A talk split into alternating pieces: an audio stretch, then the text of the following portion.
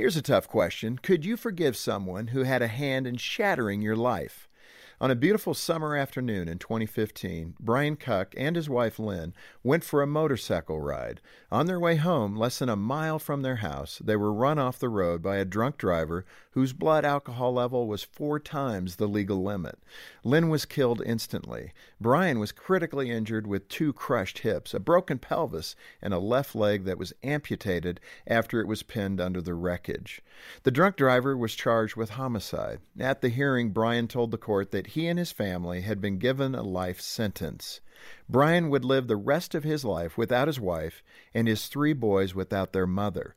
Then Brian turned to the drunk driver and said, Nevertheless, I forgive you.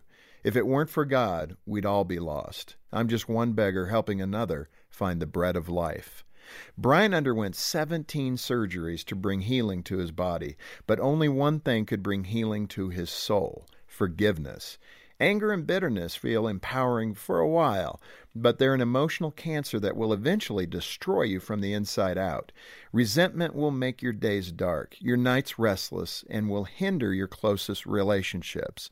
But forgiveness is like an operation for your soul, filling your heart with hope and peace and releasing you to new life. For more to help you thrive, go to focusonthefamily.com. I'm Jim Daly.